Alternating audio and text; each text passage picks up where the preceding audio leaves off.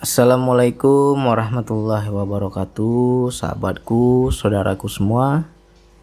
Semoga selalu dalam kebahagiaan Dan dalam kasih sayang Allah. Amin ya Allah. Kita bagi-bagi cerita lagi Ya. Mudah-mudahan ini bisa diambil hikmahnya. Jadi ada seorang sahabat kita bertanya Tapi pertanyaannya nggak boleh saya upload Karena ini aib Ya mungkin banyak kejadian di luar sana dan mungkin juga punya pertanyaan yang sama yang mudah-mudahan terjawab. Jadi dia menyesal, dia dihantui rasa bersalah, dihantui rasa berdosa karena telah melakukan zina. Ya. Dan beliau menceritakan dia berzina dengan istrinya sebelum menikah. Jadi berzina ya kan? Ketika berzina, hamil istrinya tiga bulan, barulah mereka menikah. Setelah sekian tahun, sampai sekarang masih dihantui rasa bersalah, masih dihantui rasa berdosa. Dan pertanyaannya, apakah bisa bang dosa ini diampuni oleh Allah? Ya. Jadi kalau kita mau memahami makna dosa ini bisa nggak diampuni oleh Allah? Tidak ada seorang makhluk yang bisa memfonis, tidak ada seorang makhluk yang bisa menghakimi. Kau berdosa, kau nggak akan diampuni Allah. Nggak ada hak kita sebagai makhluk. Mau nanya sama ustadz, sama kiai seperti apa pun, nggak ada hak. Karena yang kita tanyakan ini apakah Allah mengampuni atau tidak? Yaitu haknya Allah mengampuni atau tidak, tetapi kita bisa membaca tanda-tanda. Ada tanda-tandanya dosa itu diampuni, ada tanda-tandanya dosa itu belum diampuni. Tanda-tandanya bagaimana, Bang? Ketika kita merasa bersalah melakukan sebuah dosa. Ya. Kita merasa berdosa, merasa bersalah, kita berbuat sebuah suatu kemaksiatan yang dilarang oleh Allah di situ kita akan ada rasa dihantui rasa bersalah. Nah, ketika masih itu masih ada tandanya belum diampuni. Ya. Susah, merasa kotor, merasa hina, merasa kita ya pokoknya hina lah. Hati kita nggak tenang. Ah, itu tandanya dosa itu belum diampuni. Tapi ketika kita betul-betul tobat, kita mohon ampun kepada Allah, betul-betul menyesali, mengakui letak salah kita. Lalu di situ turun pertolongan Allah, turun rahmat Allah, turun ketenangan jiwa. Nah, itu tandanya dosa kita sudah diampuni. Makanya kita harus hati-hati ya. Banyak orang berbuat dosa, berdu, berbuat salah, tapi nggak paham dia salah. Sehingga apa? Allah tegur lewat kehidupan, dibuatlah hatinya susah. Tapi dia nggak paham itu salah. Akhirnya hatinya hidupnya susah. Nah, selagi dia belum mohon ampun kepada Allah, kesusahan itu akan menghujam terus di hatinya. Ya.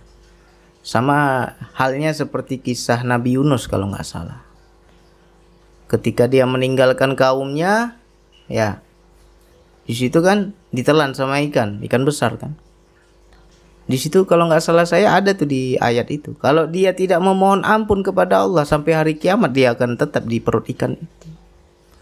Akhirnya Nabi Yunus berdoa, Ya Allah sesungguhnya hamba seorang yang zolim. Itu terus zikirnya itu. Ya. Ini kuntum minal zolimin kalau nggak salah saya itu. Ya. Hamba orang yang zolim ya Allah. Ya jadi makna hamba yang zolim ini dia mengakui salahnya dia di hadapan Allah. Menyesal, mengakui letak salah kita, menyadari kesalahan kita. Nah, ketika dia sudah mohon ampun, di situlah baru diselamatkan Allah keluar dia dari perut ikan itu kan. Nah, begitu juga kita dalam hidup. Coba baca. Kenapa ya bang aku susah? Aku bang masalah nggak habis-habis. Aku kok nggak pernah bahagia. Kok rasanya dihantui terus. Nah, itu tandanya dosa belum diampuni. Itu pertanda ya. Ada rasa penyesalan, ada rasa berdosa ya. Jadi bagaimana menyikapi orang-orang yang berzina ini? Ini saran saya ya. Siapa pun saudaraku, sahabatku yang mendengarkan audio ini, kalau terlanjur ya, kalau terlanjur bang itu kan dulu bang, saya sama istri berzina, akhirnya kami menikah, anak kami sekarang sudah besar-besar bang.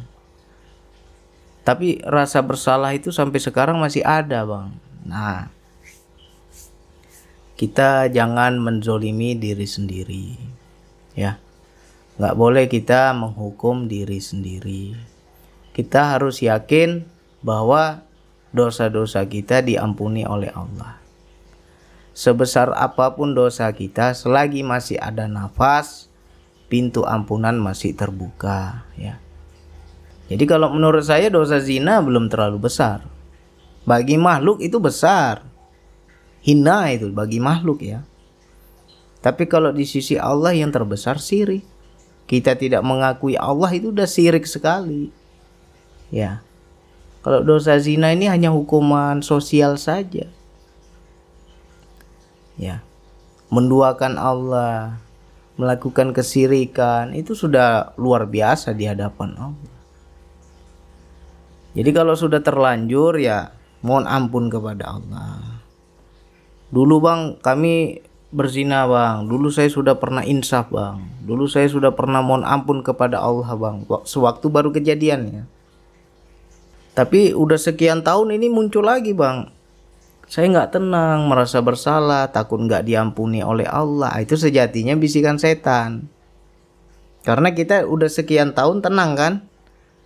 Begitu kejadian kita kilaf, kita kepleset, kita mohon ampun pada Allah. Habis itu sekian tahun berjalan ya kita sudah normal lagi, tenang. Sudah nggak ada lagi rasa susah, tidak ada lagi rasa bersalah. Itu tandanya sudah diampuni Allah. Nah sekian tahun kok muncul lagi nih? Itu tandanya godaan setan. Bisikan setan membuat kita tidak yakin bahwa ampunan Allah itu lebih besar daripada murkanya Allah. Ya. Kalau udah sekian tahun, Bang, itu dulu, Bang, bukan sekarang. Nah, kalau sekarang misalnya baru berapa minggu yang lalu, Bang, kami berzina. Ya, berapa bulan yang lalu kami berzina. Lalu sampai sekarang ini saya merasa bersalah, Bang. Berarti kamu belum diampuni karena kejadiannya baru baru terjadi kan? Tapi kalau sudah sekian tahun, kita sudah pernah dulu mohon ampun kepada Allah dan sekarang muncul lagi rasa bersalah itu tuh setan ya jangan sampai kita menzolimi diri sendiri nah jadi bagaimana menyikapinya bagi kawanku sahabatku saudaraku yang pernah kepleset ya yang pernah terpleset kan di situ kita cari ilmu, cari referensi, kita tanya ustadz, tanya kiai, tanya yang lebih paham hukumnya bagaimana. Ya kalau kita ikutin hukum ya pasti kita ketakutan ya. Banyak kan? Secara syariat dibilang kalau sudah apa? Anak itu sudah besar, kita tidak boleh jadi walinya kalau anak itu perempuan kalau anak itu laki-laki, kita sebagai ayahnya tidak boleh pakai nama kita, bin kita itu nggak bisa pakai. Ya, itu hukum yang di, sering kita dengar itu. Ya, jadi menurut saya ini menurut saya, menurut saya itu berlaku bagi yang belum melakukan, sehingga kita wanti-wanti janganlah sampai aku berzina, sehingga nanti kalau aku berzina nanti aku nggak bisa jadi wali untuk anakku. Sehingga kita ada rasa takut itu. Wajar itu bagus itu. Hukum seperti itu. Nah lantas bagaimana bang kalau yang sudah kejadian? Nah kalau yang sudah kejadian rahasiakan. Jangan sampai tahu siapa pun jangan sampai tahu seorang pun tutup aib itu rapat-rapat ya tutup aib itu rapat-rapat karena apa? Makhluk itu kerjanya hanya menghukumi. Makhluk itu bukan Tuhan. Manusia ini bukan Tuhan. Gak bisa manusia ini seperti Allah yang maha pemaaf. Karena kalau kita sudah dengar wah dia penzina, wah itu anak haram itu. Pasti orang akan menghukumi, menghakimi. Ya, di situ jadi beban moral bagi kita. Nah, bagi kita yang sudah keceplosan ibaratnya, kepleset, simpan rapat-rapat. Jangan sampai ada yang tahu. Kalau bisa pindah dari kampung itu, kita tinggal di mana nih? Pindah kita dari situ sehingga orang lain nggak tahu apa yang sudah kita alami, apa yang sudah kita jalani, ya, sehingga anak kita juga nggak jadi omongan. Tutup aib itu rapat-rapat, nggak boleh kita sebarluaskan, ya. Nah, begitu juga bagi orang yang tidak melakukan zina. Ketika mendengar seseorang berzina, simpan rapat-rapat aib orang itu. Hati-hati ya. Kita jangan pernah merasa mulia di muka bumi ini. Terkadang kita ngata-ngatain anak orang, nanti kena sendiri sama anak kita. Ini sudah ada kejadian. Ya, sahabat saya. Sahabat saya ini di kampungnya ini memang masih syar'inya sangat kuat. Sudah sekian tahun, hampir tujuh tahun dia berpacaran sama seorang wanita. Tetapi istilahnya ini entah benar entah tidak saya juga nggak tahu ceritanya nih difitnah lah calon calon teman saya itu kan sehingga ibunya itu nggak setuju dia menikah dengan wanita itu banyak kabar miring yang mengatakan bahwa anak itu adalah anak haram anak luar nikah akhirnya ibu anaknya mau menikah tidak setuju Ya. Nah, itulah kalau bahayanya aib ini ya kalau tersebar ya. Si ibu ini merasa mulia. Merasa anakku baik kok, anakku suci kok. Masa anakku dapat anak haram? Nggak mau dia. Dilarang anak itu menikah. Lantas apa yang terjadi? Dia carilah jodoh untuk anaknya sendiri. Kau harus menikah dengan pilihan ibu katanya. Ya. Dan di situlah kuasa Allah ketika kita menghinakan orang lain, ya Allah balikan kepada diri kita. Ternyata dia jodohkan mertua si laki-laki ini, mertua sahabat saya itu, dijodohkan sama wanita lain. Rupanya mertuanya itu besannya itu penzina juga. ya. Itu loh rahasia Allah itu. Hati-hati kita. Jangan kita dengar anak orang zina, anak orang begini tetangga sebelah begini begitu kita merasa suci. Hati-hati kena nanti sama kita sendiri. Ya. Rupanya besannya itu dulunya berzina. Punya anak luar nikah juga. Anak pertama laki-laki. Nah, anak yang kedua itulah menikah sama sahabat saya. Memang anak kedua bukan anak zina ya anak pertama yang anak zina anak luar nikah nah, adiknya perempuan nah itulah dijodohkan sama sahabat saya dan dia nggak tahu ya dan dia nggak tahu ini ibunya sahabat saya de sahabat dekat saya ini nggak tahu bahwa besannya itu dulunya penzina.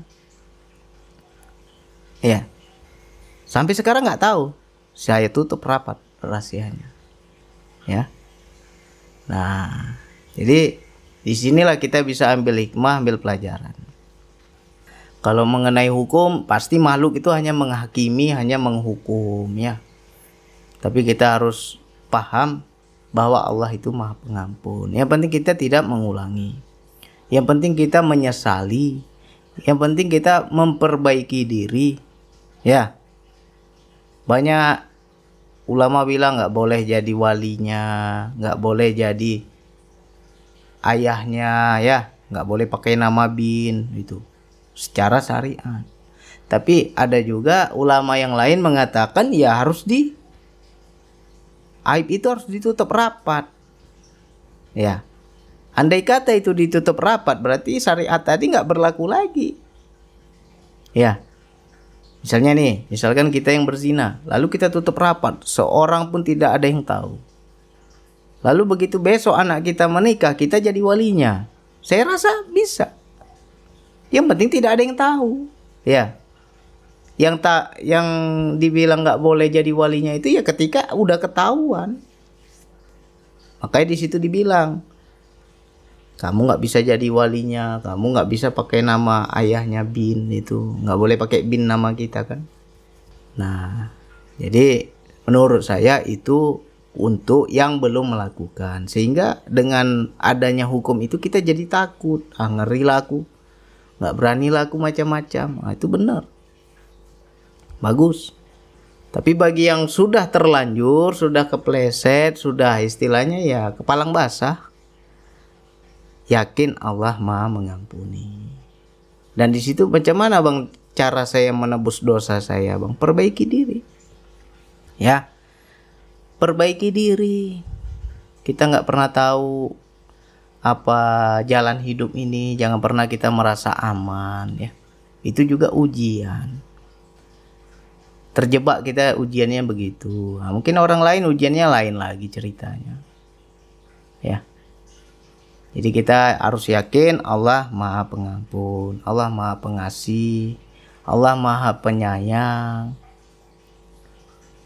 Saya yakin Allah maha mengampuni. Nah sehingga apa? Hati kita tenang. Ya.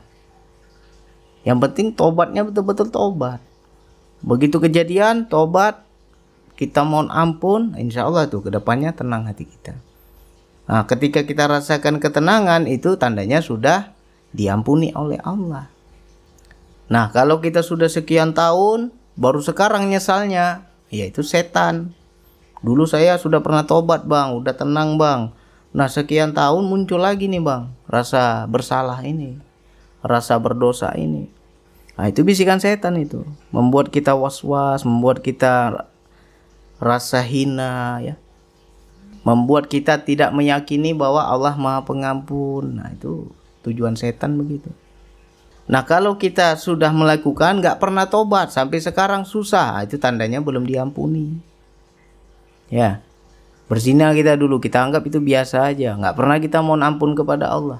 Sampai sekarang hidup kita susah, sampai sekarang hidup kita merasa bersalah, merasa kotor, merasa hina. Ya. Apalagi bisa juga kita dapat omongan dari orang, dicaci maki, disindir, di istilahnya dihinakan oleh orang lain ya. Tetangga ngomongin anak kita anak aram begini begitu. Bisa jadi itu bentuk hukuman Allah karena engkau nggak pernah minta ampun. Panas hatimu pasti. Sakit hati saya bang anak saya dibilang anak aram padahal itu kan sudah dulu bang sudah terjadi. Ya karena kamu nggak pernah minta ampun lah. Begitulah cara Allah menghukum kita. Melalui makhluk-makhluknya. Ya. Nah jadi macam mana? Mohon ampun pada Allah. Kalau sudah terlanjur yakin dosa kita diampuni. Pindah dari tempat itu. Rahasiakan. Jangan sampai ada yang tahu. Ya. Rahasiakan aib kita nggak boleh. Karena apa? Manusia itu susah untuk memaafkan. Yang ada meng menghakimi yang ada. Banyak yang merasa suci banyak yang merasa sudah paling hebat lah ketakwaannya. Begitu mendengar pendosa waduh menghakimi dia. Ya. Jadi kita bersandar saja kepada Allah ya Allah aku sudah akui salahku kilafku dan aku mohon ampun padamu ya Allah. Muncul itu ketenangan tapi harus cepat ya. Kejadian langsung tobat langsung mohon ampun. Kalau kita cepat itu langsung tenang. Itu tandanya dosa diampuni. Tapi kalau kita susah bertahun-tahun sampai anak kita sudah gede masih juga dikatain oh, anak haram anak haram sakit hati kita.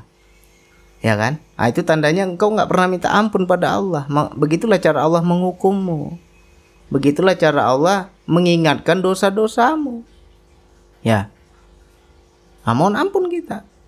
Dan harus yakin diampuni. Nah, ketika kita sudah mohon ampun, berjalan sekian tahun, udah tenang kita, tiba-tiba nih muncul lagi nih. Gara-gara saya dengar ceramah-ceramah tentang zina, Bang, jadi teringat lagi dosa saya, Bang. Kayak mana ya, Bang? Diampuni nggak ya, Bang? Ya saya nggak bisa jawab. Kalau diampuni atau tidak itu ya haknya Allah, nggak ada makhluk yang bisa jawab terkadang banyak orang merasa jadi Tuhan. oh kau neraka kau nggak masuk surga kau nggak akan diampuni. Itu luar biasa itu haknya Allah diambil. Wilayah ini ya hanya Allah yang berhak. Manusia nggak berhak. Ya. Nah kita harus yakin. Allah itu mau mengampuni. Ya begitu kejadian langsung mohon ampun. Langsung insaf sadar perbaiki diri nah lalu Allah berikan ketenangan nggak ada lagi kita dihantui rasa bersalah nggak ada lagi kita dihantui rasa berdosa itu tandanya sudah diampuni itu saja tandanya tapi kalau bertahun-tahun nggak putus-putus itu, rasanya kita itu sakit sekali kita. Satu di hati kita rasa bersalah, rasa berdosa. Habis itu di masyarakat dihina juga kita. Itu tandanya Allah belum mengampuni, itu masih hukuman, masih berjalan. Karena engkau nggak pernah sadar salahmu. Ya. Nah, jadi dari cerita ini mudah-mudahan bisa diambil pelajaran. Kalau kita mendengar saudara kita, sahabat kita, tetangga kita berzina, tutup rapat-rapat. Jangan pula ceritain aib orang. Banyak nih para ibu-ibu ini. Kalau udah ngumpul, nah, anak si Pulan, itu anak luar nikah itu. Ceritalah, besok kena sama anakmu baru kau tahu rasa. Ya, ini sudah ada ini kisah nyatanya ini, sahabat saya sendiri. Mamanya terlalu merasa suci, nggak setuju dia sama perempuan itu dibilang anak haram itu entah betul entah tidak kita nggak tahu lah dia cari jodoh untuk anaknya rupanya besannya sendiri pernah berzina dulu ya mudah bagi Allah itu hati-hati kita. Jadi jangan suka menghakimi orang. Dan ketika kita sudah pernah bersalah apalagi bab berzina ini tutup rapat-rapat pindah kita cari tempat yang lain. Jangan ada yang tahu. Ya karena kalau tahu makhluk ini akan menghukum kita. Menghakimi kita. Ya. Jadi kalau ditanya bang bisa diampuni Allah enggak yakin saja diampuni. Yakin saja Allah maha pengampun sudah jadi hidup kita tenang yang penting kita tidak melakukan lagi ya udah terlanjur lah bang tapi itu tuh dulu bang Udah sekian tahun yang lalu. Saya pernah kilaf dulu. Ya kamu yakin, harus yakin. Dosamu diampuni. Nah kalau ini tiba-tiba muncul, dulu kita sudah pernah tenang. Muncul lagi nih, ah, itu setan. Dibuat kita rasa takut, rasa bersalah, rasa nggak tenang. Itu dari setan tandanya. Tapi kalau masih baru, ya itu dari Allah. Masih baru kejadian ya merasa hina, merasa bersalah. Nah, hati-hati kita dari pelajaran kisah Nabi Yunus tadi.